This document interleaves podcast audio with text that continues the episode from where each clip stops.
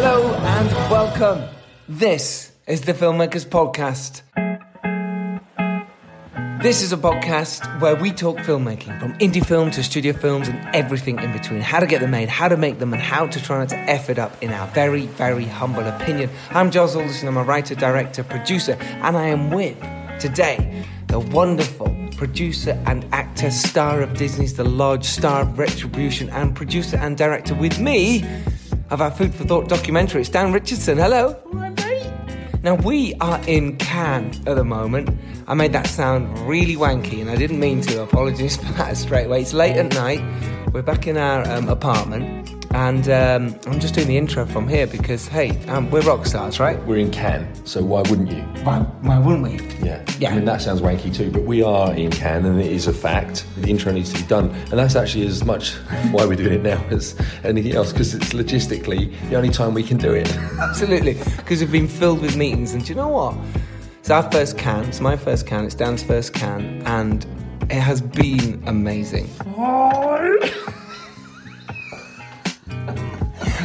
Is it what? Yeah, okay. We might have had you know a good night out. We might have enjoyed our Cannes trip and our enjoyment here. But what's been amazing about it is you go to one event and you meet someone, and everyone's so open here. They'll literally go, "Cool, here's my business card. What do you do? Cool, let's talk. Oh, I'd love to collaborate on that. I'd love to meet talk to you about that." And it's been incredible. And what we've found with the documentary when we've gone to see distributors uh, uh, in the market they've just opened up. It's a very dynamic festival, and it's one of those things where you use a lot of the people you meet are people you would ordinarily meet in London or in LA, people you already might collaborate with, but for some reason, the festival atmosphere and the and the just the environment it inspires people to do more. You, you, so you have meetings and you have conversations that you wouldn't have if you met with them in, in your hometown. Mm. It's amazing, and it's been like you say, it just one thing leads to another to another, and it's before you know it, you've got a network of 20 new contacts from a couple of days walking around the market. It's, it's, it's fantastic. It's been brilliant. And, and uh, I can see why Cannes is, is like the outright best festival in the world because as good as other festivals, like I've been to Toronto a few times and Cinequest, and these are brilliant festivals. And, but, they, but everyone acknowledges Cannes as being the biggest and best. And being here now and experiencing it for myself, I realise why. It's incredible. Yeah, it's just fascinating how many filmmakers there are here. But yet, if you're making things and you're out there doing it, people want to know and they want to help you here. And um, I've been amazed. Maybe we've been lucky. Maybe people have come out here and not had that experience, but we've had the experience of, you know, perfect example tonight. We we just went to a couple of events, then we ended up at the Carlton. And in there, I just suddenly got talking to this guy who went, Oh, when I said we're doing the vegan documentary, went, Oh, great, I know someone who's really interested in that, and I can get you this, and let's talk about that. That was just someone I met at the bar. And, and that's incredible, and that's what I love about it. Time will tell whether those people who are saying we can help you or would like to help you will actually help us. But the point is, we were in the right place at the right time to make something happen. Um, and yeah, it's, it's great. It's great. So basically, we've had a good time. Um, we've met some great people. We're flying home tomorrow. Like I say, it's middle of the night, but we wanted to get this podcast out to you guys because we love you. Um, thank you so much for listening and taking the time to do this. Uh, sorry for the sound quality. I did bring a, a mic to do it on, but then I realised I didn't have a, a card reader, so I could put it into my Mac. So I'm recording this on my phone.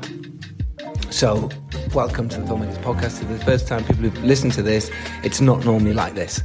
you did what I did. Brilliant. Um, right, got to. I, I was supposed to do loads of shout outs. I imagine the only one I can remember while I'm here is Raindance, um, who have been wonderful at this festival as well. So, what Raindance have done this time is they're helping young filmmakers and they're helping young indie filmmakers, very young.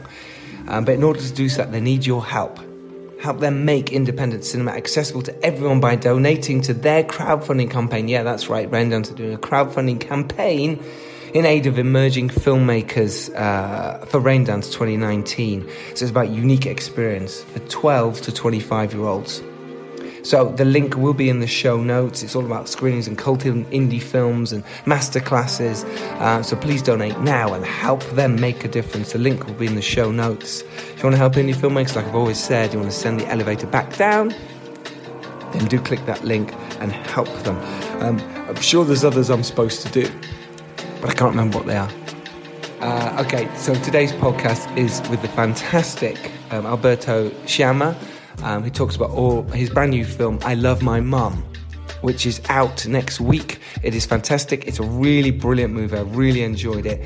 Stars Kirsten Waring and a whole heap of other brilliant actors, but he tells you how he made that indie film, how you can find a, a Spanish production company shoot in Spain, um, how he made his first feature from Black Death, with Lena Headey and Jason Flemyng, and how you can work with collaborators. So joining myself uh, and Robbie McKane now, wonderful editor producer, is Matt Hookings and Dom Lenoir, and they join us for this conversation with Alberto Sciamma.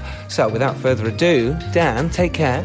Oh, mate, take care and listen, everyone. Good night. I'm going to go to bed. And if you're listening to this in the morning, all I'm going to suggest is just listen to it later on in the day, and it'll all make sense to you. So, good night. Good night, Dan. Um, I don't know if it will make sense to you. Certainly, this intro won't. Um, God bless you all. Thank you for listening and taking your time. Dan is now doing a penguin walk out of the room. I'm now going to be up for another hour or so uploading this. Wish me well, wish you well. Keep making your film, keep your dream alive, and make your indie film. Go out there and do it. This is the podcast. Alberto Sciamma. Enjoy. I'm absolutely delighted to welcome to the Filmmakers Podcast Alberto Sciamma. Thank you for coming along. It's a pleasure. We've also got uh, Dom Lenoir joining Hello. us. How you doing, buddy? Pretty good. And we've got Matt Hookings joining us. Hello, mate. Ah, hello. You're looking lovely in your red. I mean, you look like um, a Barnsley player, and Barnsley got promoted last night, and I'm delighted by this. Got, you got a nice penguin on his uh, jumper Bar- as well. Barnsley don't have penguins on their shirts. Thank you. Take, take that as a compliment. Maybe. Take it as a massive compliment. To be promoted at the moment is huge. It's delightful. There we go. Promise you. And we've got Robbie, Robbie McKane. Hello, mate. Robbie. Hey, Robbie. yeah. Yeah, I'm good. I'm good. Thank you. Thank you. Um, how are you feeling today? I didn't ask you last week how you were feeling. I'm all right. I'm a bit. I'm a bit tired today, but yeah, Yeah? doing well. It's a Okay. lovely shirt, It's Robbie. great. It's a lovely shirt. It's great. It's great. That makes great podcast, and it is a nice shirt. So we're here to talk about I Love My Mum, um, which is a really cool, fantastic movie. I've really enjoyed it. It's very funny. It goes to many locations. Some great acting. Uh, Matt produced it. Alberto uh, directed, directed it. it Yeah, wrote wrote it. Absolutely. So we will get to that. But obviously, I wanted to talk about your journey as a filmmaker as well. I kind of wanted just to have a bit more fun before I jump straight into that, though. Oh, go on then. Go on then, right, okay. Dom, we're going to the Raindance Yep, I'm, party. I'm this your date tonight. That's Well, it's debatable. You're coming with me. Yeah. Yeah, all right. To the day. Is this your outfit? Is this what you're wearing? Yeah. Yeah, Is that- are, you, are you going in number. that t-shirt? Nope, I'm not. I've got a special little number in my He's got, bag. he's got a dress. Yeah, I've got a dress. It's one of those. Um, it's one of those red and white stripy ones they have in like sort of period dramas. well, it's supposed to be the 40s, Yeah. isn't it? This- oh, is this- Oh, it's actually I, I didn't, themed. I didn't get It's that number. themed. Oh, okay. Yeah. It's themed. Al- Yeah. Alberto. Are you going as well? Uh, well, I, I, yeah, I mean, if it's supposed to be the 40s, I don't need to change. You're dressed perfect. Yeah, just go. You're not. How old are you, man? He never, he never, Matt never tells you his age. Does he know? It's a secret. 25, It's somewhere right? between twenty and thirty-five. In in this industry, if you're if you're too young, you don't get taken seriously. And if you're too old, Yeah. they, they say, "Well, why haven't you done this at that age?" Very true. Because they compare. So you just don't give an age, So and just therefore you, it- you can be And- and- chameleon like, calculates his Like, like Alberto said, I'm ageless. ageless. And Yeah. I believe that you're either dead or alive. Age doesn't exist. That's just not true, but that's great. I mean, that's your. I mean, it sounds like it's Opinion. profound, but it's It is something. So there we profound. Very profound, and thank you, Matt, for that. Thanks, yeah. Do you know what's interesting about that? When you're a young producer or a young director, actually, people don't take you as seriously. Just look very tired all the time. Yeah, yeah, It's good. good, good chat. Kind of works. So, right, Alberto. Talking Mm-hmm. of which, you have did start at a, a younger age. You did make three films. Three, or- made five films. You made five films, Yeah. so- but three films like in, in the early days in the Yeah. nineties. Yeah. um, one two thousand five, which for me was fascinating when I found this out. I was like, okay, cool, let's talk about that. So, how about your journey then, becoming a director and a writer? How did you first start? Why did you want to become director? Okay, becoming a director and a writer is basically a calling. It's like becoming a priest or something like that. I left Spain at 19. I came to the UK. I studied film here. Great. And then I started to make music videos for Mute Records and some other uh, uh, uh, sort of early electronic uh, UK music. nice. And then with a lot of Spanish bands as well. They used to come to the UK and I used to shoot a video for them or whatever. I'm talking about before YouTube and before all of that. So in those days, you know, to promote music, it was basically TV and that's that. And there is where I sort of learned a little bit the profession. And, uh, and then I decided that uh, I had a, a, a, a, an idea for a movie in my head for a long time, which became The Killer Tongue.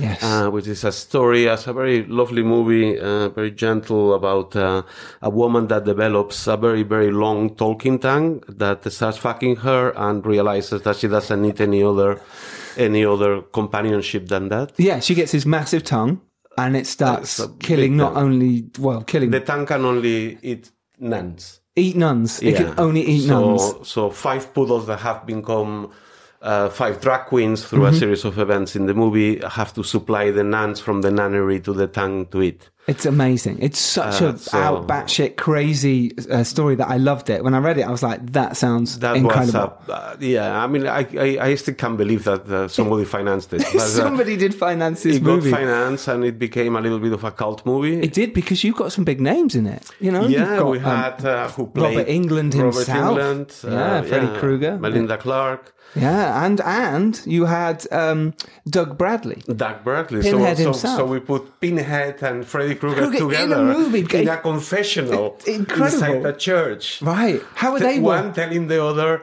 "You look so much better without the makeup." yeah, so, And the other one going, "You too." I Uh, imagine. too, Yeah, absolutely. so- and then they explode. How did you get the money? How did it come about? we went to the American film market and we had a company at the time that wanted to make the movie Mm-hmm. uh, called Trimark, which then disappeared. Mm-hmm. And they offered, I don't know if it was a million, something like that, to start the financing. And, uh, but they wanted some changes. They wanted to tone it down. But there was a Spanish company who uh, decided, okay, well, if those guys are interested in putting that money, we will put the money if you shoot in Spain. Theoretically, the movie was set in uh, New Mexico. So, so we decided, okay, well, I, we, I can do it in Spain if I go to Almeria, which is where they used to shoot all this old spaghetti westerns and even parts of Lawrence of Arabia Amazing. w- was shot there. And, and I looked at it and said, yeah, I think I can make it work here. So then we ended up with this company uh, that then was called Iberoamericana Films financing the movie. Wow. So And they were happy to do it on the basis of the script, on the, even though they knew it was a kind it of was on the basis of the script and of my on my insistence. good, good. So, so- you pitched so- it. You were there selling it and saying, "This is how I that can one do I was there selling it, Yeah. uh, uh, bending down and doing all the, all the Fair, moves. it, it doesn't matter. it How, it doesn't matter how bonkers it is. He, he is a very good writer, and it's it's he, he could write something so thank you very bizarre as about, about a killer tongue that you know it would it would still be good on the page. Yeah, That- that's, absolutely. That's what everyone goes by. Goes by well, Tongue in 'cause- cheek. Tongue in cheek. L- Thanks, Tom. Well done. Thanks yeah, for coming. you can go now. but the fact is, like you say, uh, as Matt says, you you managed to get funding and finance for something for a feature that was called Killer and- Tongue. And and- speaking seriously, it did. It did. Uh, I mean, it took us a couple of years to get it all together, Mm-hmm. but uh, it did surprise me that uh, it was going to go. Mm. And then we started. To, it uh, it had a very wide uh, genre f- festival showing, Mm-hmm. and so it it. it it got some traction. Big cult following. Yeah, That's really big cool. following, but it was fun. Yeah. Oh, good. Because then off the back of that, two years later, you managed to make um, Black Plague, which is a bit more of a yeah, which serious it was called uh, Anazapta uh, at the time. Anazapta. it's a very sort of. Spanish name. What's no, it? it's a Latin. wo- It's a Latin name that uh, that physicians at the time used to whisper in somebody's ears before they died Anazapta. to to make them go, you know, What? uh, Make sort them- of die peacefully. Oh, oh, so nice. uh, yeah. The name was changed and they called it Black Plague because uh, English know, people whatever, like me you know. go, what does that mean? Yeah, and therefore you got a a great title like Black Plague. And, Yeah, I mean Yeah. that was incredible. We were shooting a movie about the Black Plague, Mm-hmm. and we were shooting it in in Wales, where where uh, my producer Matt is Matt from. is from. Yes. and uh, and it was it was really funny because the day before we start shooting, we were hit with foot and mouth. Wow. So a plague was happening. We were sh- trying to shoot a movie about a plague, and then what happened was Amazing. that that we lost all locations because we couldn't go anywhere. Because it was except- farm or it was, it was all through farmland, so you yeah. couldn't walk through farmland uh, or anything. So we were changing the script and trying to adapt everything so it would happen more or less in one location. It was just sort of crazy, That's but almost we like managed. a, a Terry Gilliam Don Quixote level disaster. Oh Yeah, no, yeah. this is only a little accent in that in that journey, which is a far. completely different one. Yeah, Yeah. yeah, Yeah. yeah, But yes, I mean, it was uh, it was difficult, but uh, you know, we did the movie, so Yeah, and you, Lena Headey cool. starred in that, and also you had Jason Flemyng and a which young. at the, at the time there were a couple. Ah, Yeah. at whoa. Yeah. scandal. Hey, Oh, hey. hello. Anyway, I mean, Jason Flemyng is super fun to Uh, be with. yes, super He's fun, just yeah. a bon, a bon vivant, really happy. Yeah. He brought to the set huge uh, positive energy all the time. That's so nice. it was good. It was cool. With that, then going on to your second movie, what did you take from the first one that you'd learned and brought into your second one, Black Plague? Maybe I should have stopped drinking. Um, um, the Killer Tongue was such a ride. I mean, it's such a crazy, crazy movie. Yes. Yeah. Uh, that I I wanted to. I mean, I like all kind of stuff, so I don't limit myself into one sort of style or another or anything like that. And uh, and uh, I was very interested in writing a movie with the feeling of the Old Testament, you know, the punishing, revengeful God. All of my movies tend to happen in an abstract space of some sort, or in a sort of slightly fantasy space. Even the last one, even I Love My Mum, in a way, it's a sort of surreal road, tri- uh, uh, road trip. In the very first one, I had a, a, a, a line producer who, whose name is Cookie Lopez Rodero, Great name. who Cookie was the assistant director in David Lynch Dune. Wow. Okay. And he was used to more Hollywood sort of big stuff. sure. And uh, I learned everything from him at the beginning in the first movie because he guided me. Okay. I remember that the first thing he told me that uh, I remember arriving to the set the first day and catering had prepared sandwiches and there were some sandwiches with like a fried egg inside. And he saw me going for one of them and he said, Alberto, you fucking don't touch that sandwich. And he took me aside and said, "Oh, Hey, I'm hungry. Why cannot have that? And he says, Man, you're going to eat that thing. Part of the egg is going to drop on you. And you're going to spend your first day as a director with everybody looking at your bloody shirt. so then I said, Okay, okay. No, no, no. then he went out Brilliant. and he put together all the crew, like 70 people. And he said, Look, you know, I wish you all good. You know, Yep, yep. let's get the show going and blah, blah. And by the way, know that by tomorrow, I'm going to suck half of you. So obviously, Wow. it was like, all right, That okay. sets the tone. Everybody knew where this guy was. Yeah, no know. messing So around. said, all right, okay, fine. And um, so I learned a lot from him, which I was able to take. Obviously, I'm talking about the silly anecdotes here, but No, there was a lot of in-depth stuff. Each movie is different, and you learn with all of them. You know, some actors uh, want to be approached in a certain way. Mm-hmm. Some actors are very method. Uh, it's like when I work with James Caan, he's like the opposite. You know, he just appears in set and he just sort of delivers, and then Really? and then continues joking and talking about his days in the Playboy Mansion. Yeah. That was your next film, Jericho Mansions. Yeah. With James Caan. Obviously, you've now made two feature films, and suddenly you're now getting a big star like James Caan coming off the back of Godfather. needed the money. Yeah. He needed the money. What hap- okay. That means you must have given him a decent amount of money.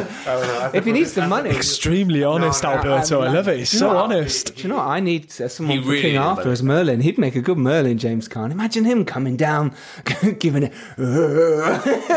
he's great. I mean, James Caan is like is a star. I mean, you know. yeah. Uh, obviously, he had a massive peak when he did um, Rollerball. Have you ever had anyone Well, it is- on the show being this honest about s- stars? Lena Headey, James Caan. No, not yet. No, there you no. This But is I'm only saying what they will tell you, you know. Yeah, So I'm not- exactly. I'm not Just saying the truth. Are you sure you didn't hear them say, "Listen, Alberto, I'm going to tell you something. Don't say it No, no, no, to no. anyone, Anyone. ever." And I'm only surfing here. I'm not going deep. I mean, he's an incredible guy and, and a fantastic actor and super fun to be with. Yeah. How did you cast him then? How did how did this um, uh, Jericho Mansions come about? How did it actually happen? You wrote it again. This is the first one you'd written on your own as well, not co-writing something. No, correct? I've always written in my own. Okay. Um, except uh, uh, of the movies I've made, except uh, Anazapta, Mm-hmm. that was co-written by my second wife, okay. uh, Harriet San, before she checked me out uh, of the house. For James Caan. Um, okay, fine. How, what's your writing process like then? Do you do you come up with the idea first? Do you like to uh, plan it out? You put notes on the board? You scriptment? How do you do it? Normally, I, it starts with a seed, with an idea. Sometimes it's an image. Sometimes it's just something you've overheard. Sometimes it's just something uh, stupid. Sometimes, Mm. you know. And uh, the way I approach it is that when I have that sort of hook in in the head, Mm-hmm. which is absolutely not developed, it truly is a little seed of a thought. Yeah. I start on a blank page and see where it takes me. So I don't plan it. Ah. I don't know where it's gonna go or how it's gonna develop. And uh, I mean that may sound corny, but it's Not true that you start writing and the characters start developing a certain personality, Mm-hmm. and then you go with the flow.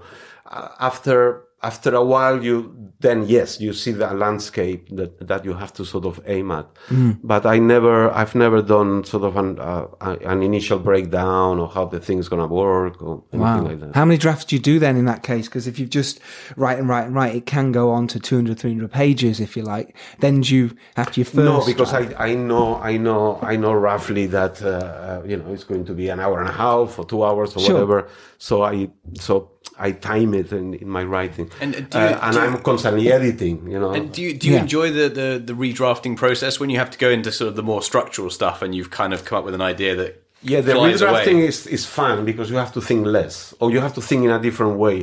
I mean, basically, you've gone down the mine, you've taken the call out, and now it's a question of, of doing something with that call.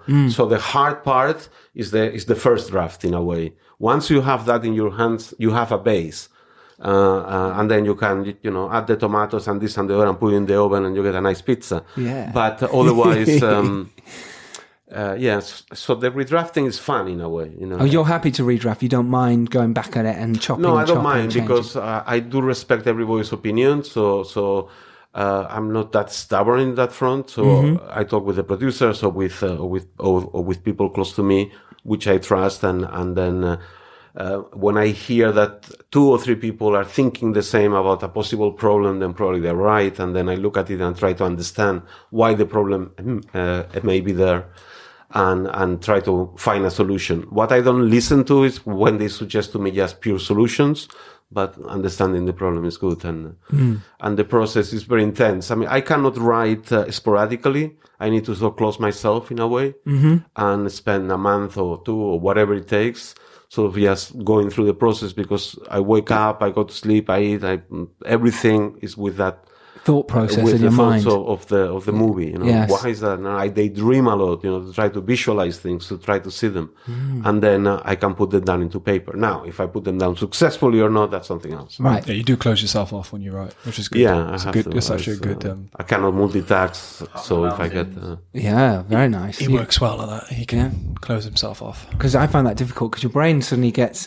distracted by other things. I'm writing two scripts at the moment. I'm literally, I'm like, oh, I'll do 20 pages. I'm like, yeah, yeah, this is great. It's 20 minutes, I mean. And then suddenly you just go, oh, I'll just check Twitter or someone Yeah, you messages break you. your flow and and- it, it it's just re- then it's hard. really hard. Or check emails Yeah. because there's so much going on. and stories start to flow into one kind of idea starts to Yeah. seep into the other film. You're like, how did that get there? I thought there was just yeah. that can happen. Suddenly the characters jump and Yeah, all over the place. you need a certain sort of solitude and, and purity of uh, mind and spirit to write. Oh, I find that. I cannot even listen to music when I'm writing That's interesting. because it, uh, you know, music may influence Distract, influence me. the story. So uh, true. Yeah. know, of where I'm going with. I've tried all sorts. I have listened to music for a while when writing, and then I've not I've done the silent route. And I think the silent route's better because you can get influence, or you're putting on the best of, you know, uh, Yeah, then you hear a romantic superhero song movies or romantic songs. Yeah, and that changes your feeling at that moment. Uh, I used, So- well, well, I think when I first started writing plays, though, I put on proper sort of hardcore trance. Just, I'm sure that was, a, that was an interesting project came out of that. Yeah. If you know where the scene is going, then yes, you can listen to something that is going to help you you know, get- to take you there. I have films on in the background. Is that weird? No, I mean that must massively influence you, right? What, how can you do that to to put your mind in a different place or put your mind in the right place? If I know that I'm struggling with something and I need inspiration, Mm. then I'll, put on a specific film that my attention's maybe not completely on it, but there'll be a Mm-hmm. nugget or something. And I've done that quite a lot. I've taken some really good nuggets and gone, oh wait, there, I've just heard that, Mm. and I can now use that, and that's great. If it's if it's something that is not supposed to inspire, it means I already kind of have an idea of what I'm doing yes, and this Yeah. thing in the background is just It just it's gives you a helping. seed. Yeah, it helps. I know And again, it stops you from looking at your phone and That's very yeah, true. being Pho- pho- phone is the main one. You just mm. got to throw your phone away, basically. But I don't. I don't. I I find like it's it's good once you got the first draft out to to start bringing in like other influencing films. Once you got that initial vision, but if you do it mm. when you're in that phase of getting that first draft out, you can kind of grab too much maybe from something that you've seen just now that's the same genre, and it Hmm. starts to become a bit too much of that. Yeah, I think so. I'm, I'm very wary of doing that. I don't want to, like the King Arthur now and the rewrites and working with Johnny on that. I didn't want to watch too many of those type of Yeah, films. there's quite a lot of people to get that- influenced too much. There's a lot of people like that. Yeah? yeah, I, I disagree on that. If I'm honest, As in, you'd like people to do that. You have. a lot of people, and, and look, you know, some great writers, and Alberto included, um, another director working with at the moment, they just won't have any kind of reference or nothing in the background. But hmm. you know, it it's our industry is built on what we know from past films, current films, Yeah. and you know Tarantino said this and Scorsese. They they, they have all taken influence from someone. And So think- your, think- your motto is almost to steal everything. no, no, I think I think, I think it's, it's, it's, it's influence. Steal so many that people don't realise Yeah, which but ones it's you just- stole stole them them. from. Yeah. Well, you know, I, Which lie did I tell, yeah, isn't it? I- Yeah. I- you know, you know quite openly. I've watched God knows how many boxing films for the, Over for the boxing Uh, script. yeah, you have, of and course, a People say to me, "Have you taken influence from any of them?" I was like, "All of them, pretty much, like all of them." Mm-hmm. Yeah. And I think that you, it's not about, you know, it's about doing, it's about remembering what someone did right, but then making it your own. That's Mm. the difference. If you don't make it your own and it's not original or it doesn't have your input, then it becomes a copy and a Yes, rip off. And there's loads of films, you know, you Mm-hmm. can you can compare, um, you know, uh, uh, Chinatown. To, to some scenes in Breakfast at Tiffany's, which is just complete different comparison. Mm-hmm. Sure. And and you know films like from Angel Heart to Chinatown again, completely different films, completely different time period. And you just you just go through all these films Mm. that you go, okay, well there, there was an influence there, and it's how you can improve it and make it better. Boiler Room, a very Yeah, good Boiler example, Room, is literally The Wolf of Wall Street, and Scorsese mm, purposely Said about that. got in contact. Yeah, with I think by I some think- of your references there, we can sort of guess your age. Sorry, Tom. I think the key thing is like when you when you've got your own idea and you're bringing enough of what's personal to you in your own story because mm. that's that's what's going to excite the readers. If you're then drawing in the, all the references that you've you've you know seen over the years, as long as you're getting little little scenes here and little bits of a character here, and you're not thinking, okay, I'm going to steal this and try and be like this. If it's like, okay, this this influence is kind of like how I already saw the character. Maybe I watched this film when I was young and it inspired me. Mm-hmm. That will kind of work with that behavior. If you kind of drag drag stuff in like that, I think then it's authentic and it's you know into your But we own all vision. carry we all carry everything we've watched within exactly. us, It's almost impossible and then we filter right? it out through our own interpretation. so Absolutely, yeah. I think certainly with the horror with the dare, I was slightly wary that horror, very people are very specific about the horror and the twists and the turns. They're like, oh, you stole that from that, that, that, and there's a big forums about people Yeah. saying it. I think sometimes in other films, there's less of that. People don't seem to hang on to it as much. in any other industry, you wouldn't be a plumber and not use your tools. So it's like you create a film, you're using your reference and you know the, the past films that you you're, mm-hmm. or, or whatever whatever inspiration you're feeding off. They're your to mm. me they're your tools. Yeah. And you know we've watched God knows how many films. You can't. It's very hard to pinpoint at what point that which film's going to inspire you. Off the back of Jericho Mansions, what what was the situation? Can you talk about that? Well, it's life. I mean, life happened, which uh, life meaning nothing to do with filmmaking. So I was writing a lot in that period. Great. So this is why I have now like you know eight, nine scripts I would like to do. So it's not that I stopped, that I stopped uh, actively trying to seek uh, financing for. Yeah. I mean, it's it's a bitch of an industry as we yeah, as and the we financial the know, financial you know. world changed as well in terms of how Yeah. people were financing films during that time. So Yeah, uh, very much so. Yeah. So and then I felt uh, that I was ready to to get back, and and I did Bite, which was a very small movie that we shot outside uh, Rome, Yes. in Italy. I always had a strong connection. I'm Spanish, but I have a strong connection uh, uh, with Italy. Yeah. So you know, I thought, okay, well, maybe I can set it up there. So so we did that little movie Yeah. because uh, in a way I used it to be able to get back into it Mm-hmm. because my target was to make I Love My Mum. So Right. And you already had that written before you made Bite slash Blood Trap. It was released as Blood Trap in the It- UK. Yeah, they changed. in- Yeah, in, I Oh, think in the Anglo- Anglo-Saxon territories, it was uh, the title changed to Blood Trap. Yeah, and they had Vinnie Jones in that. Um, We had Vinnie Jones for a Yeah. few days.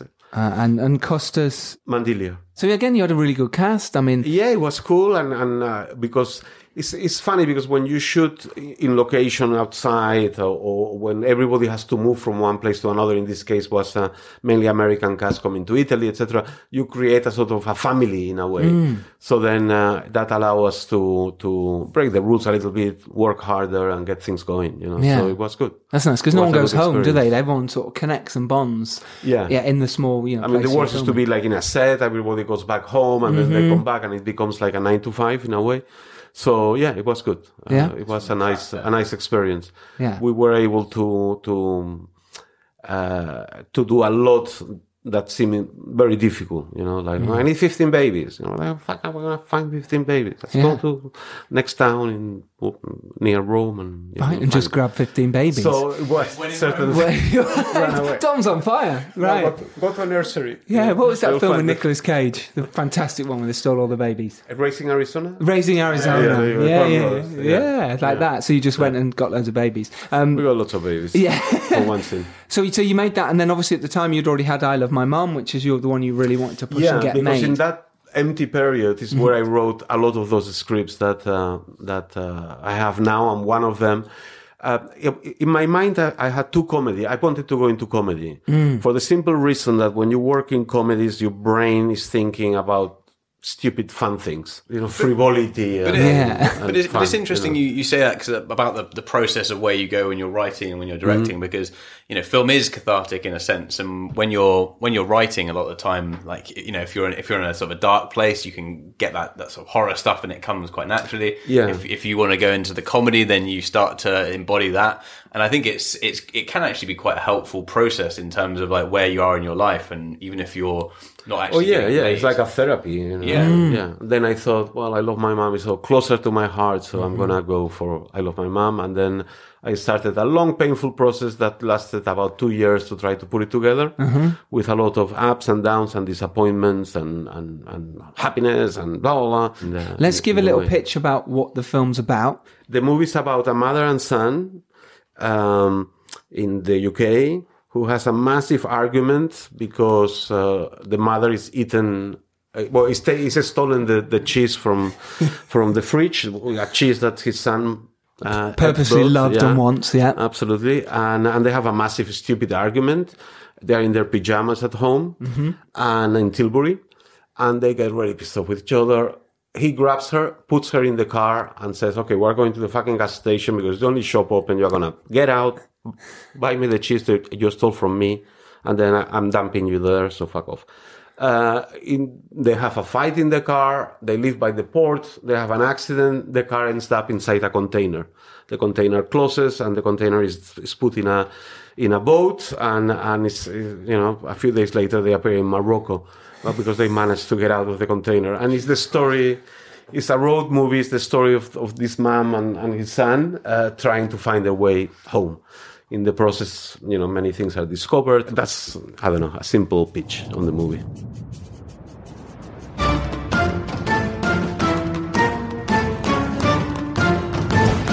Where are we, Mum?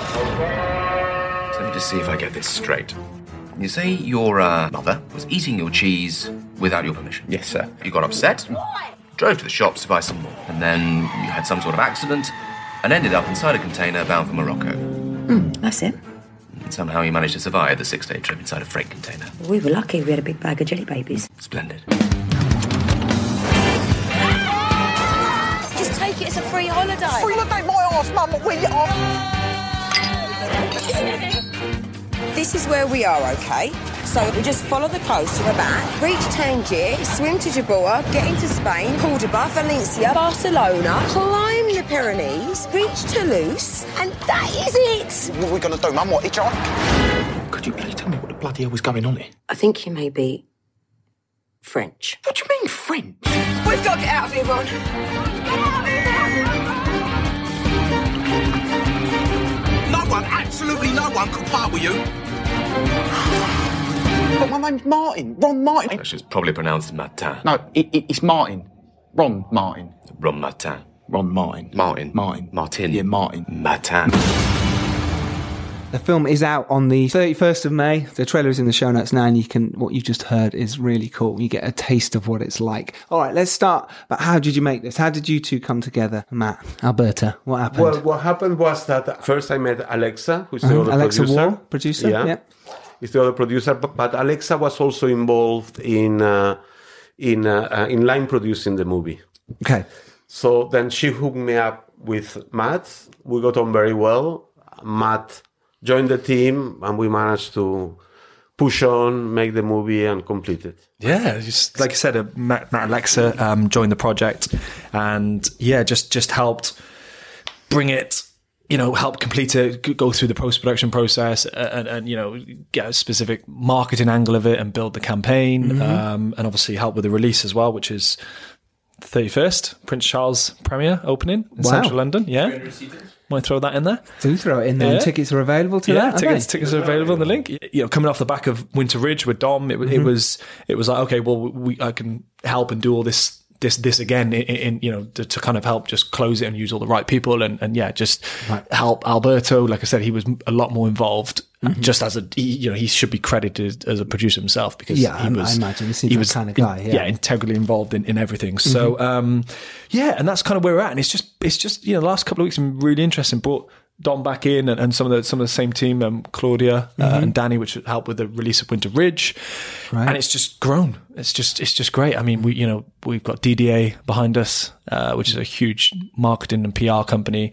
Doing Avengers at the moment, if you, if you want context there. They, you know, Well, yeah, they that did the marketing release on, on Black Panther and, and yeah, some some How- Moonlight and some some amazing stuff. How? Just uh, Just build- your charm? building relationships, yeah, Building Build- building relationships. building, building really relationships, and then obviously you know credit to the film. They, they well, liked the film and thought yeah. had had potential. Yeah, they Um, saw the film had an angle that they could use as well. I mean, you know, they they could immediately see how to target it, so Yeah. they Yeah. felt comfortable with it's it. a it's it's obviously you know it, it's a it's, it's a commercial film that has a lot of elements that can be drawn and, Mhm. and built, especially in in, Yeah. in the marketing world. You know, you've got some good names. You've got Frank Leboeuf, which is a football legend. They can Absolutely they're is. bringing all that angle into place. So um, that getting them on board was w- actually proven very Yeah. good. Uh, you know, sending out to you know hundreds of press and getting all you know doing everything properly. You know, Mhm. getting Total Film, Empire, all those kind of things interested. Yes. And and yeah, look, they launched the trailer, and within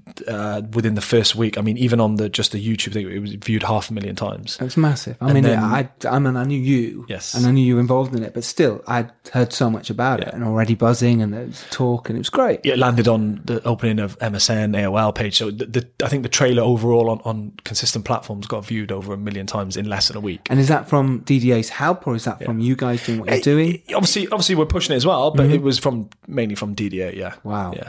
Okay, Um, so it's good to have someone you feel really good in the marketing side to Yeah, really also it's a help fun that. trailer to watch. I mean, just as a trailer, It's a fun know, trailer to sort of, watch, yeah, and, and, and a great cast and hilarious and fun. And you go, okay, this movie looks really fun. Yeah. It does. It's a great trailer. It's very well made. No, I, I- I wouldn't. Um, I, I, you know, doing doing the next films. Uh, you know, we're putting we're putting uh, DDA's cost into the budget because I think it's that important. Wow. I really do think it's that important. Yeah, because if, if you if you don't have a- an angle to distribute or release something, Mm. okay, well then put a cost in for a PR company and work with them. Yeah. and, and do it yourself. I mean, it's, this is the second time we're doing it, but Mm. you know, do it yourself. And I think something we're, we're learning from like a lot of these sort of independent films is that it's not, you know, the film is good. Like there's a lot of great films, but a lot of them just disappear because people aren't putting in the the, the time don't hear of as producers. Mm. And you know, having someone like DDA is, is incredible, and it's a, it's a huge boost. And you know, the film is getting great reviews of itself. But you know, you've got a core team of people that are sort of independent filmmakers and making a massive impact on what the cinema sales are, working with the sales agents, working with reviews, all that stuff feeds in, and it's all very achievable as an independent filmmaker. Amazing, amazing. So let's talk about making it then itself. Uh, so I love my mum. It's a road movie comedy. You had many locations: France, Italy, Morocco, um, Spain, uh, many more as well. So how did you go about doing that? How did you go about organising that? I suppose it's a question for you, Matt, in terms of how do you set that up? How do you even go right? We need to shoot there. Then I mean, it's a big logistical nightmare, right? Well, before the the coordination happened, I spent like a year uh, uh, flying constantly to different places in Morocco, di- lo- finding locations in Spain because Spain is not just one location; it's actually like four different places, uh, including Benidorm, etc. Uh, and the same, I scouted Italy because we were thinking maybe shooting some more stuff there. France, etc., etc. So it was a huge amount of preparation on trying to figure out. And the reason why I needed so much preparation rather than what you do normally, which is to say, okay, uh, you you go for a recce when you are already you know knowing you are going to shoot and Sure. you prepare everything. You go there with uh, the core team and Yeah, analyze plans, everything and blah blah. But I knew that we were going to have to be running around like crazy. So I needed to know the places really well so that I could just jump from one street to the next or, or this and the other and plan everything in my own head. Mm. And then Matt and Alexa uh, coordinated the, the, the, you know, how, how to make it all it click, you know. Yeah. Gorilla. That's the only Was thing it I guerrilla style? Because it felt wonderfully like guerrilla to me. It felt like you It were is total you were stealing yeah. bits from here. You were shooting from windows far back. You know, you were in tight when you you know. I, I was like, okay, we're hiding things, but it was really Tussles with the police.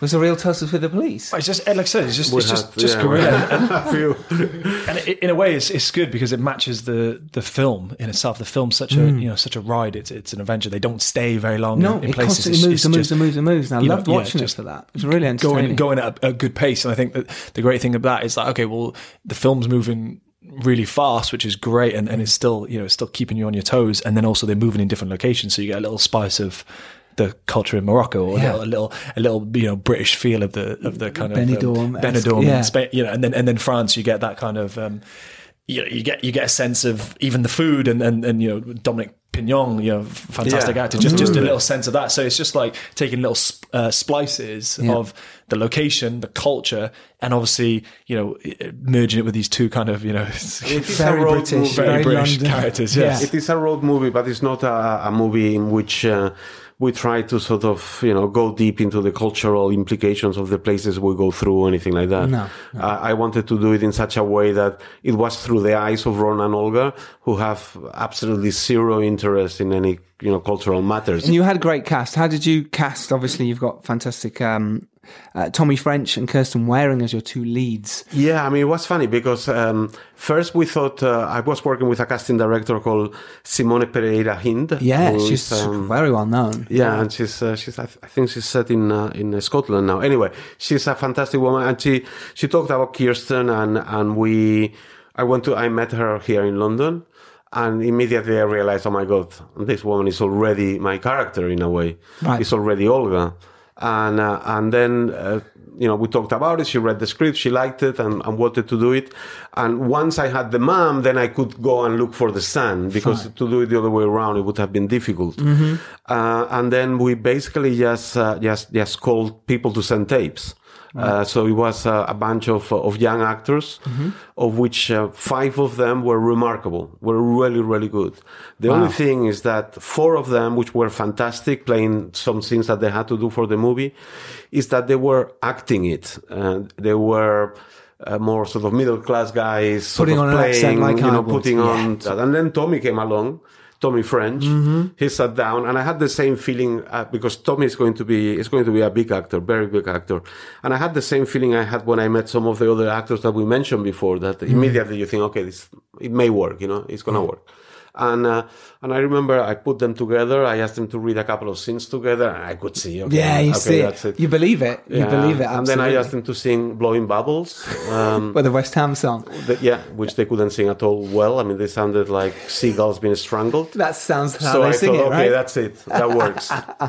and uh, Perfect. Right. But to shoot the movie, I mean, it was hard, but uh, I was very lucky, not only with Alex and with Matt, but uh, with the DOP I had, which is uh, Fabio Paolucci, because uh, yeah, it's an incredible DOP, a young guy, Italian. He he's a you know a freak of images. He's completely dedicated, and. I was able to do a lot of shots as well outside the main unit with him before we started shooting. right. So we were able to, I don't know, you know, get a ferry, get some shots from the ferry of water or whatever, and then go and climb a mountain, him and me, and, and a couple of locals dressed as the actors. Oh, is that what you did? Ah. Yeah, to be able to get shots that I knew it was going to be very difficult to get with the main uh, unit. You know. Yes, of course. With all the crew behind. And they had very specific costumes and hoods, so therefore you could. Yeah, I was That's able very to of make clever. it, make it work Yeah. just to give uh, as much value to the movie as possible. Mm. But uh, I mean, most DOPs they wouldn't have done it. They would have said, "Okay, I need, I need um, my assistant, I need this and the other." Mhm. But we managed to sort of pull it out. Yeah, that's great. And what about all those locations? Because you have got to move around a lot, and you have got you're in water for quite. You know, you Yeah, it's almost a refugee boat at one point, and you're falling Yeah. into it. You know, it, all that sort of stuff takes a lot of planning and organisation. A lot of all those planning and a lot all of that. time, yeah. yeah. Was there a lot of kind of? I know you said guerrilla style. Was there a lot of, you know, work with locals and stuff to say, look, will you guys just do this scene for us, and we're going to act here? There felt like some. Yeah. Well, there was some scenes, like for example, the when when Ron becomes a taxi driver. Mm, yes. There is a moment in the movie that Ron steals a taxi. Yes. Which is one of those Moroccan Mercedes uh, from the 70s, you know, I mean, massive, very difficult uh, cars to drive. We were grabbing extras from the street. Right. You know. And saying, get in the car and Get do in some- the car. Do you mind, you know, appear in a movie? Get in the car, sign here, and Wow. No, no, no. But all of that gave it that raw feel to it. A hundred you know, percent, it does. Yeah, and you had the, the boxing bit, which turns out to be at the end. Then you've got uh, all the, the karaoke stuff. Then you've got, you know, the boat. We shot everywhere. I mean, we started in Italy for a week. Then we moved to Marrakesh. We went all the way. We drove all the way. And when I say drove, I mean that we were You're shooting filming as you we- drove. to Tangier. In Tangier, we went to to Catalonia. We went to Benidorm. We had to do time lapses throughout Spain. We went to to the French part of the Pyrenees, uh, and then and then the UK. So we went to a lot of places. How many shooting days or traveling days was it in total? Seven weeks. Seven weeks. Wow, of constantly sort of, even though you, most places you knew where you were shooting, and sometimes maybe you didn't knew them all like the palm of my hand. Yeah. Wow. Okay, because some of them were gorgeous. There was some stunning. I was like, wow, they've either got Some- really lucky or you were on it. Um, it No, it like was, you I mean, this is why it. it took so long, uh, just to get my Right. head around how I was going to do it. I knew I couldn't do it any other way. There was Yeah. no money to do it any No, other way. absolutely. And Matt, how did you get permissions for stuff like that? How did you find the ability, or did you sort of, is it again guerrilla style? And Guerrilla. Go, guerrilla. Just leave you that This is word, great for guerrilla, indie filmmakers because do you know what? You can plan as much as you like, but if you'd applied, they might have gone, oh no, it's a big problem. When we shot in Benidorm in the beach, Yeah. we, we, we managed to hide the camera, the red, in a cooler. So we create a, a cooler, you know, where you carry drinks and whatever. Yeah. We managed to convert it. We cut, cut a hole and We cut a hole. We Love ma- it! we This made it waterproofed, everything, so we could take it Wow. into the water or whatever. And and I thought, okay, we have to invent a device. We have to create something for Morocco Mm. because when we're shooting in these really crowded streets with these two actors. Uh, you know they're going to be looking at the camera or whatever. Yeah. But after and then so we had a rucksack with a contraction to hide the camera, blah blah blah. wow. But then we realized we didn't need it at all because as soon as everybody saw Kirsten in pajamas, blonde and, and, Yeah, and they're all walking looking at tall, her. they were looking at her. They were not looking at us. You know, regardless that we were there with the camera, the sound, uh, everything. Wow.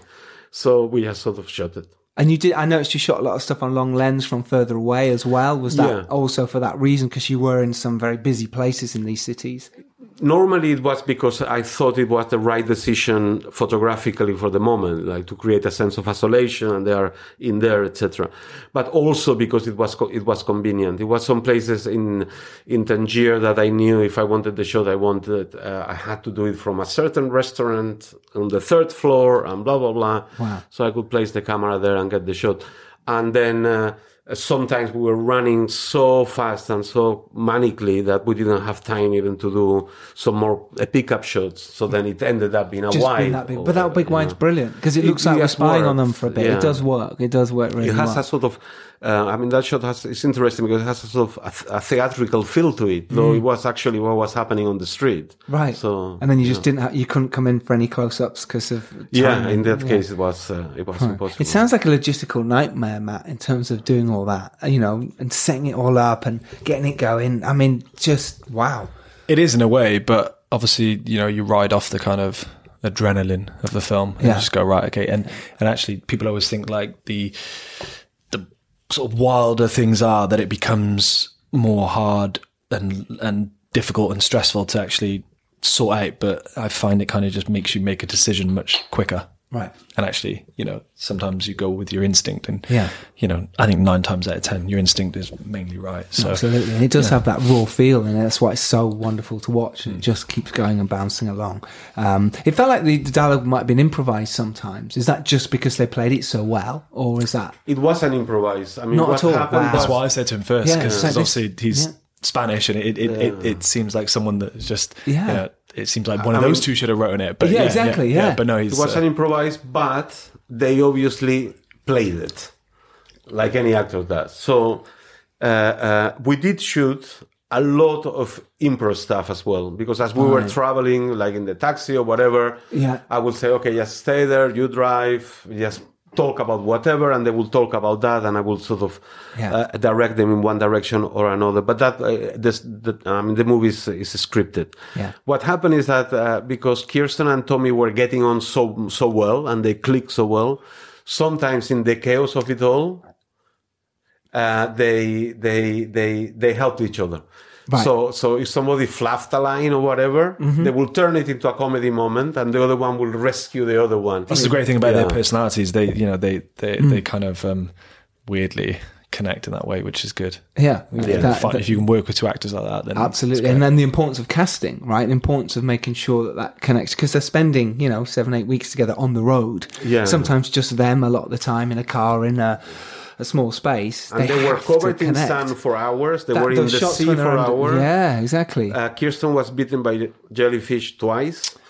So, Wow. and she never complained once. Really? No, never. That's she just incredible. did it, you know. So, That's really nice to hear that. The actors Yeah. are just going, do you know what? I'm getting on with this and having a good time. Yeah. yeah, so Well, yeah, it was good. That's good. Um, in terms of budget, then, I mean, obviously, you don't have to say what it is, but was was it doable with what you had, or was it ten million. ten million pounds? No. That was the original budget. you could have done it properly. Yeah. right. But it was it was a good enough. It was always the times when you were struggling because of budget limitations, or just for our listeners to know. I think budget always affects everything, but yeah, it, was, it started off bigger and then it just became smaller and smaller. But obviously, it was it was it was it was it was I would I would say healthy for an in, for an independent film. Okay. Um. So you know, it was over it was over a million quid, which you know Wow. Is good. And how did you Um, raise that? I mean, that's an incredible amount to raise. That was a group of Spanish uh, uh, companies that uh, that Wow. helped on that process. It's private that is Giles. You can't be asking that. This is what this podcast is really, about. really really asking private. those questions. You get kneecapped after this. no, No, it wasn't private. investment. Robbie, Robbie, cut that out. it was private investment. private investment again, which obviously you know is just so hard to It's do. so hard Yeah, to do. And were you just- yeah. pitching for that? Then did you have full packs and the full process about how yeah, to it get was. that money? It was uh, also some some uh, context that don't come necessarily from the film uh, world. World. You know. It's sometimes But you still benefit from the you know UK Yeah. tax credit. It's still Yeah, a couple of of, other things. I was going to say Yeah, every some tax other- credit, yeah. right? Could you get it from each country, Yeah, or it's because trick- it's trickier. guerrilla? Trickier. Trying is it because Yeah. it's too guerrilla? Or is it? Well, you, you got to you know if you make a decision and, and call it a UK film, then you, you benefit more from that side rather than just trying to get it in every. Good to know. And again, you know, Yeah. it's like But I I mean, budget wise, there's there's a couple of things to consider as well. Like the fact that it's shot in so many incredible locations abroad makes the budget look like it's a lot more. Yes. And if you'd taken like a studio movie and you just said, I want to shoot here, I want to shoot in this country, it would have cost millions and millions and millions of pounds. But the fact that he's kind of meticulously gone on his own uh, on a on a recce has kind of mm, drastically brought the budget down and made it achievable. Yeah, I mean, I mean, obviously, when we did the very first budgets, it was uh, three times, you know, what we spent or more. Uh, if we wanted to do it properly, you Mm-hmm. know, meaning uh, locking the streets, you know, getting everything. I don't know. So, so Yeah, yeah. I mean, but sometimes what happens is that the budget uh, c- creates a sort of artistic censorship because you know you cannot do certain things in a certain way because Mm. it's unachievable. And I don't, and sometimes that works in your favor. Uh, in this case, it, I think it, it helped create the rawness of the movie. So you had some big stunts, the car stuff. I was like, whoa, all right. You know, that was full on stunt moments. Was it? I imagine you planned It was that more for- difficult to find the two cars and ship them to Italy where we were shooting that scene. Right. Than actually doing the Really? bloody stunt. Yeah. Wow. But yeah, I mean, even a simple thing like a car coming out of a container. Mhm. I mean, the whole all the rigging that had to be done, etc. yeah. In Italy, because in Italy we were doing the big a big um, boat sequence that we have, and we were doing the stands, the stand, a couple of stand drivings, and the car shooting out, etc. In there, we did have a, a, a more normal crew, a bigger crew Mhm. with the scuba divers and and and you know everything. Right. Uh, but that was the only the only week that we have that. All the rest was, uh, I mean, Morocco was just uh, a bunch of us, uh, like Right. in a documentary in a way. Really, you so know? it's documentary Yeah. crew size, which is that's. then- do you know what? Sometimes it's better that way though, Yeah, because, you can go, let's get on with it, let's shoot, and Yeah, actors shoot, love that. yeah. It's much better and keep uh, going. Yeah, and the crew obviously. I mean, everybody involved. I think will always remember this movie because it was incredible. I mean, it was super fun. The fact of having to be jumping from one place to another. Yes. and it was exciting for everybody. Mhm. Uh, but obviously, it was tough on them. It was tough on everybody. We were working uh, every day, and the day of rest was troubling. So Right. you know, we never really had a proper. Uh, a proper rest. Everybody was dropping ill. At one point, we were Really? shooting a scene by uh, a road which is super busy with lorries, and only three of us were left standing. So everybody was doing everybody's jobs, you know. So it was Wow. three of us as a crew, where we should have been, you know, twelve, My and God. the two, and the two actors in front. So, but you know, You know, that's filmmaking, isn't it? You're like, There no, you let's just get Yeah. on with it and make a movie. And you've done that. And it's a brilliant movie. And I suggest that everyone go seek this movie out because it's so much fun. It really is. It's, uh, it's available on the 31st of May, uh, which is either this coming week or if you're listening to this a bit later, it's out. So go get it. Is it, what's it coming out on first cinema and So then? yeah, it's have a theatrical run in uh, about thirty cinemas across It- across country in the UK, Yeah, right. starting in Prince Charles in central London on Mhm. the Friday the 31st. 30 cinemas is massive. That's and the first. Uh-huh. Um, Moving on to Chelmsford on the second. Okay. A big Essex premiere. all of them are going to be Q and A's. So lots of lots of the filmmakers and cast are going to be in. But it's going like Glasgow, Liverpool, Manchester, Leeds. Bristol, Leeds. It's uh, yeah, gonna just rolling it out, aren't you? With you Go and your, big. your cinema Yeah. releases, you lot, at And Camelot you will be able to find all of the events on the I Love My Mum Facebook page. Yes. There you go. So you can buy your tickets. That's what I'll put a link into the show notes of that. So go follow it, go like it, uh, and turn up and watch this film there with these guys and say hello. Say you said And show you love your mum. Yeah, absolutely. Take your mum. Yeah. Or maybe don't take your mum because people might think your mum is this person. But no, do take your mum because it's another bum on the seat. take your dad. Another bum on the seat. It's quite funny because the, the fixer, the pic, one of the fixers from Morocco Yeah. came to pick us up in the airport in uh, in, in Casablanca. It was, Nice. and and he had a big sign saying "I love my mom." So all these ladies were looking at him, thinking, "Oh, what a lovely son! He must be waiting for his Oh, mom." yeah. And then we turned up. Yeah. probably Completely that's forgot just his about mum. So horrified. we, we've been saying if you don't if you don't go and see the film, you, do- you don't in fact love your mum. Right. So should should go and see it. There you go. Yeah, reason. that should be your, your tagline. Yeah, yeah, yeah. yeah. If you don't watch this film, you don't love your mum. Yeah. Everyone go, God, shit, better go watch Better this go film." watch it. Yes. But do watch this film. It's fantastic. It's out on the 31st of May. Um, but a bit of advice for then a filmmaker who is wanting to go and make a film like this, a road movie comedy, or just in general, a, a movie of this scale. What kind of advice could you give someone to do that? Uh, I will only say that uh, you have to really want to do it. um, you know.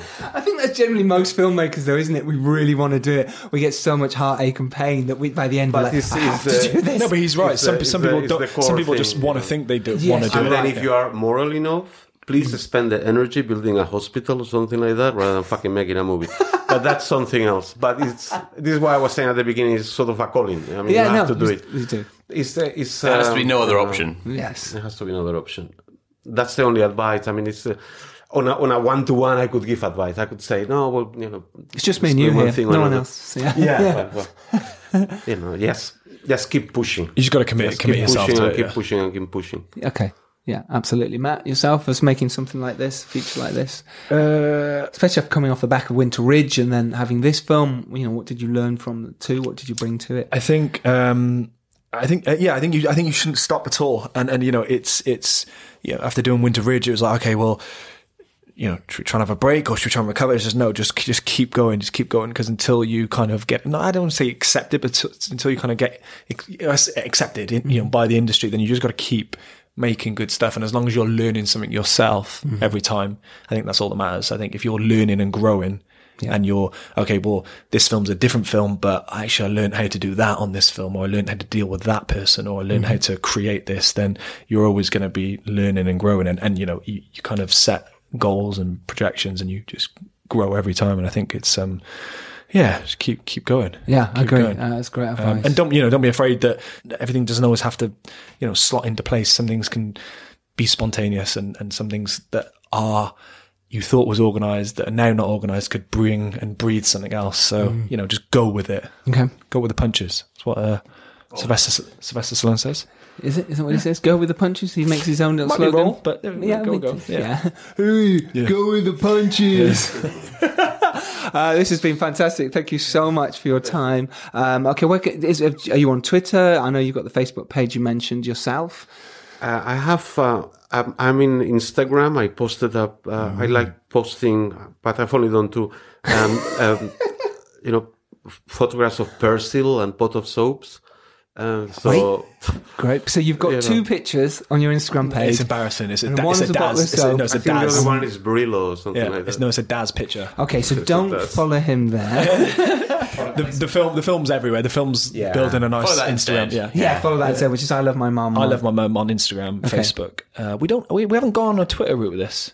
It's it's either Yeah. you do or you don't. Yeah, we haven't- we Sometimes haven't it's, it's an Twitter. effort. It's a full on. This is a very, job um, you know, sort this is a very. I think this is a very visual kind of. Um, uh, you know, I, I think that the, the pictures and, and the and the visuals and, and the videos we're using a lot of snippets of videos on this that we didn't do so much on Winter Ridge. I think they're more uh, suitable for Instagram. I agree. And and connectable, Facebook. and people go, Yes. "Oh, that's funny. Oh, I want to see that." Yeah. yeah. I love my And mom you the can. movie. No? Yes, yeah, I love my mum the movie. Yeah. There you go. Okay, uh, and Dom, where can people follow you? Just everywhere. Uh, Facebook, Twitter. everywhere. Look at Well, just I'm no- so big time now. I'm a movie director. Follow me everywhere. You, you won't get to me because I've got security, but you know you can just try. Find me. Just wait. I mean, on, on the on the you know on the three platforms of Twitter, Instagram, Facebook. The dark web. What about the non-free platforms? three platforms, not free platforms. Oh, I see. yeah, yeah, yeah. right. The- the- yeah, no, I'm just the big yeah, three. I'm, I'm on there. Yeah, Right, basically, yeah, yeah. not Snapchat. Okay, Yeah, cool. not Snapchat. Matt, yeah, just just Instagram. Uh, uh, Instagram's the main one I use now, but yeah, I'm on Instagram, Facebook, and Twitter. Just uh, M Hookings or Matt Hookings. His cat's got an Instagram. Was it O- Oscar Oscar Oscar London or something? Oscar underscore London. yeah. Oscar London. So if you want to follow Matt's cat, that's No. a really good one to follow. he's a little famous dude. He's a little famous dude. So his cat has more Instagram followers than Alberto. Uh, here we go. pictures probably. You can follow us at Filmmakers Pod. You can follow me at Giles Alderson. Where can we follow you, Robbie? Just Robbie McKane. That's it's simple. It's not just Robbie McKane. No, it's Robbie it's Robbie McKane. McKane. it's Robbie McKane, our producer editor. Thank you. Remember, if you're making indie films, do it. If you want to make indie films, go do it. Don't stop. Don't get get excuses. Do whatever you can to make your film. And I hope this has inspired you to go write a screenplay and go get your film made and shot. However you can do it. We've had a fantastic time, haven't we?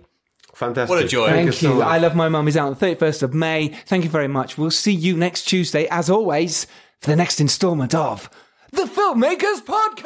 Woo!